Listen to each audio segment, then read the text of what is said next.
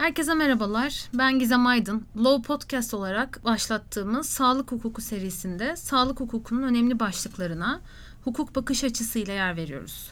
Bu kapsamda sağlık hakkına, hasta haklarına, kişisel sağlık verilerine, organ nakline, tıbbi müdahalelere ve diğer pek çok başlığa yer açtık. Serimizin bu bölümünde organ nakline hem tıp etiği uzmanı hem de hukukçu olan hocamız doçent doktor Gürkan Sert ile konuşacağız. Hoş geldiniz hocam. Merhabalar, hoş bulduk. Bu bölümde kadavradan organ naklinden bahsedeceğiz. Organ nakli konusunda kadavradan organ nakli çok önemli bir konu. Aslında organ nakli uygulamalarında asıl istenen durum nakillerin ölüden yapılmasıdır. Bu anlamda tanıtımlar ve yetkili kurumların çalışmaları var. Her yıl çeşitli kampanyalar yürütülüyor. Ama biraz işin yasal süreci gölgede kalıyor. Bugün hocam sizinle bu konuyu konuşacağız. Hocam ilk soruyla başlayalım isterseniz. Ülkemizde kadavradan organ ve doku nakli mümkün. Bunu biliyoruz. Peki bunun koşulları neler? E, kişi ölmeden önce organlarını nasıl bağışlayabilir?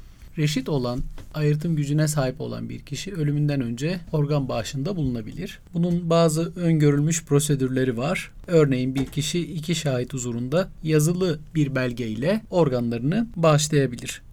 Peki Bur- hocam nasıl yapıyoruz bağışları? Yani nereden yapıyoruz? Nasıl bir sistem izlememiz gerekiyor? Evet. Ben mesela iki yılda bir organlarımı bağışlıyorum. E, genellikle şu sistemi kullanıyorum. Mesela büyük toplantılarda, bazı fuarlarda e, Sağlık Bakanlığı'nın deskleri olabiliyor. Bu desklerde organ nakli konusunda görevli memur arkadaşlarımız ya da sağlıkçılar bulunuyor. Onların yanına giderek oradaki bir takım prosedürleri yerine getiriyorum ve bu şekilde bağışçı oluyorum. Yani prosedürler derseniz Şöyle söyleyebilirim. Mesela o gün deskte bazı belgeler var. Onları dolduruyoruz. Hangi organlarınızı bağışlamak istediğinizi işaretliyorsunuz ve iki tanık huzurunda bu işlemleri yapıyorsunuz. Mesela şu ana kadarki pratikte yanımda bulunan arkadaşlarım tanık oldular. Bir kere de yanımda kimseler yoktu. Oradaki memur arkadaşlar tanık oldular ve o şekilde imzalamıştım. Aslında yani bu gibi çalışmaların yanında, bu gibi yerlerde bağışların yanında Organ aktarımı yapan özel ve kamu kurumlarında da hastanelerinde de bağışlar yapılabilir. Anladım hocam. Yani bu önemli bir konu. Ben de açıkçası nasıl yaparız, ne yolla bunu yapabiliriz diye merak ediyordum. Bizim için de çok aydınlatıcı oldu. Sanırım bağışların nerede yapılması gerektiğiyle ilgili biraz daha bilgilendirme yapılmalı kamuoyunda. Bu konuda biraz yetersizlik var diye düşünüyorum. Evet kesinlikle katılıyorum. Yani konunun popüler yanları işte şu kişi şu kişinin hayatını kurtardı, bu kişi ölmeden önce bağışçı oldu, bu kişinin yaşamını kurtardı gibi ifadeleri ya da tanıtımları çok görüyoruz ama Evet yani gerçekten bu bağışı belki nerede nasıl yapabiliriz konusunda çok fazla bir bilgilendirme yok. Ama yani yine de en baştaki soruya dönersek bir kişi karar verme yeterliliği varsa iki şahit huzurunda yazılı bir belgeyi imzalayarak bütün organlarını ve dokularını ya da bir kısmını bağışlayabilir ve bunu dediğimiz gibi organ nakli yapan kamu özel kurumlarda yapabileceği gibi bazen açılmış merkezlerde ya da standlarda da gerçekleştirebilir. O zaman hocam ölmeden önce kişi organ ve dokularını bağışlayabilir ve doğru şekilde bağışlarsa ki öldükten sonra organ ve dokuları başkasına aktarılabilir. Bu konuyu netleştirdik. Ama şimdi bunu söyleyince benim aklımda şöyle bir soru geliyor. Peki kişi ölmeden önce organ ve dokularını bağışlamak istediğini söyledi ve bağışladı. Ama öldükten sonra kişinin ailesi aynı fikirde olmadı ya da bağışlanmasını istemediğini söyledi. Bu durumda ne yapacağız? Evet aslında e, bu konuda önemli bir hukuksal tartışma da var. Hukukçular bu konuda ikiye ayrılmış durumda. Bunlardan bir kısmı şunu savunuyor. Ölüm gerçekleştikten sonra cesedin üzerinde yakınlarının haklarının olduğunu savunur bu görüş ve bu görüşe göre yakınların ceset konusunda verdikleri kararın geçerli olması gerekir. Buna göre kişi ölmeden önce organlarını bağışlamış olsa bile yaptığı bu bağışın yakınları isterlerse geçerli olmayacağını savunuyor. Yani o ceset üzerindeki kararı yakınlara bırakmış bir görüşle karşı karşıyayız. Birinci görüş bu. Yani bu durumda yaşarken kişi organlarını bağışlamış olsa bile onun bu isteği göz önünde bulundurulmaktansa ailesinin isteği doğrultusunda karar veriliyor ve organ bağışı yapamamış oluyor. Evet, aynen.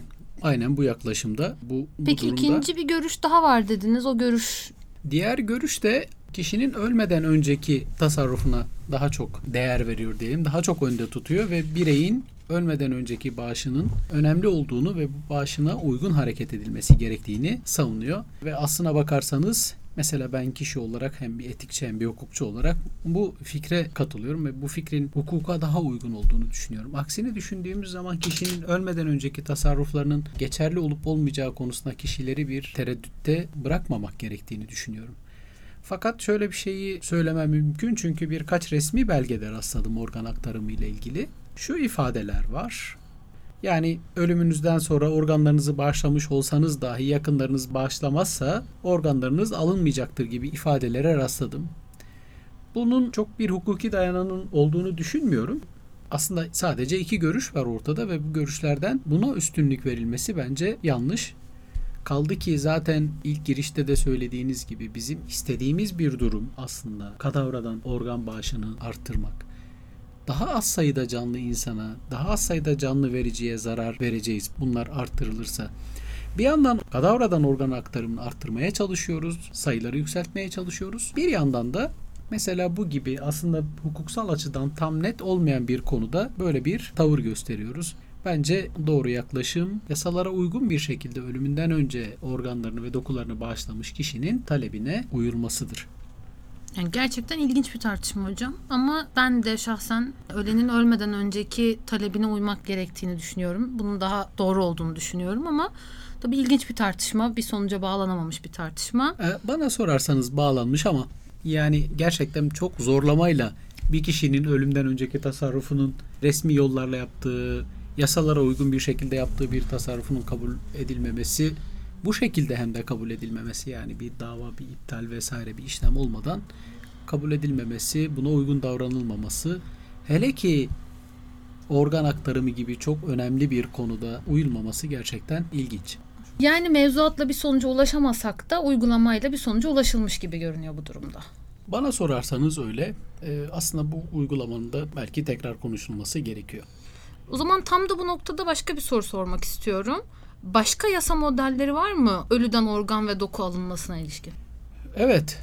Bu da aslında güzel bir soru. Başka modeller var ve bazen ülkemizde bunlar tartışmaya da giriyor.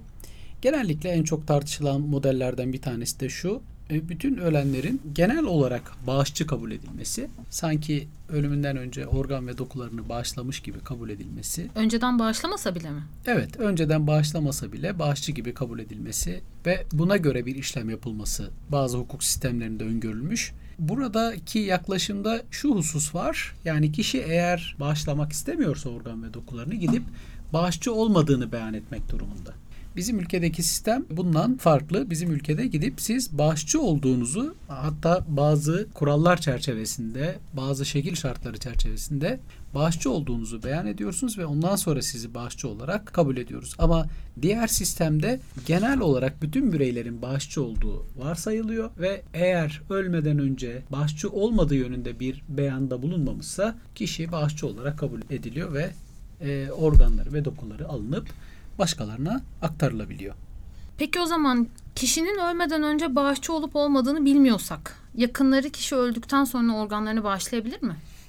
Evet, tam olarak söylediğiniz gibi açıklayabiliriz. Yani şu, eğer bir kişinin ölümünden önce organ bağışçısı olup olmadığı konusunda elimizde bir veri yoksa, bir bilgi yoksa yakınları bu kişinin organlarını veya dokularını bağışlayabilirler. Peki kişi ölümünden önce bağışlamamak istediğini beyan etmişse? Evet, bağışçı olmadığı yönünde bir beyanı söz konusuysa bu beyana mutlaka uyulması gerekir ve bu kişinin organ ve dokuları alınamaz. Yani yakınları onan verse bile, izin verse bile organ ve dokuları alınıp başkasına aktarılamaz. Yani aslında bizim hukuk sistemimizde genellikle kişinin beyanına bağlı, kişinin talebine bağlı bir organ ve doku bağış sistemi söz konusudur. Ama dediğimiz gibi bazı örneklerde bunlardan sapılabiliyor. Bu durumda ölen kişinin yakınlarının bağış konusundaki karar ve tutumları önemli ölçüde durumun gidişatını etkiliyor. Peki ölenin yakınlarının izni alınmadan da alınabilecek organ veya dokular yapılabilecek nakiller var mı? Evet e, aslında demin hani her ne kadar iradeye bağlı dediysem de bizim organ ve doku nakli yasamızda bu yaklaşımdan küçük bir sapma var diyebiliriz rahatlıkla. Şimdi yasanın ilk halinde bu düzenleme söz konusu değildi. Yani 1979'da çıkan yasal düzenlemede kişinin ölümünden sonra kendisinin bağışçı olup olmadığını bilmiyorsak ya da yakınlarının bu konuda ne istediğini bilmiyorsak kişilerin organ ve dokularını alamıyorduk. Ama yanılmıyorsam 1982'de yapılan bir eklemeyle Bazı koşullarda izinsiz bazı organ ve dokuların alınabileceği öngörülmüş. Bunları şöyle söyleyebiliriz. Mesela kişinin ölümünden önce bağışçı olup olmadığını bilmiyoruz. Ölümünden sonra ölüden kornea gibi vücutta değişiklik yapmadığı ileri sürülen dokular izinsiz alınabiliyor. Bu anlamda vücutta değişiklik yapmadığını ileri sürmek biraz garip bir e, yaklaşım. Sonuçta bir dokuyu alıp kullanıyoruz.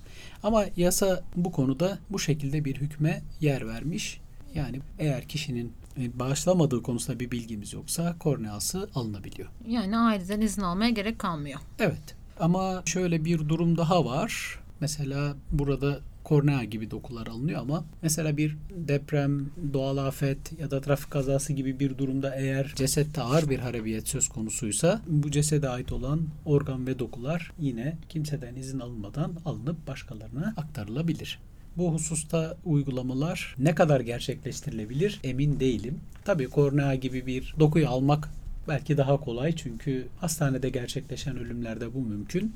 Ama doğal afet durumlarında biliyorsunuz belli bir sürenin içerisinde müdahale edilmesi, organların alınması gerekiyor.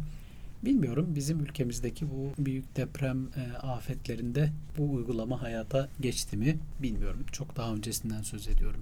E, büyük depremden söz ediyorum. Fakat bence bu düzenlemeler yine tartışılmalı. Bu hususta yeni yeni yaklaşımlar üzerinde durulmalı diye düşünüyorum. Peki hocam şimdiye kadar hep organ veya doku nakillerinden bahsettik. Kişi ölmeden önce bedenini tamamen kadavra olarak bağışlayabilir mi?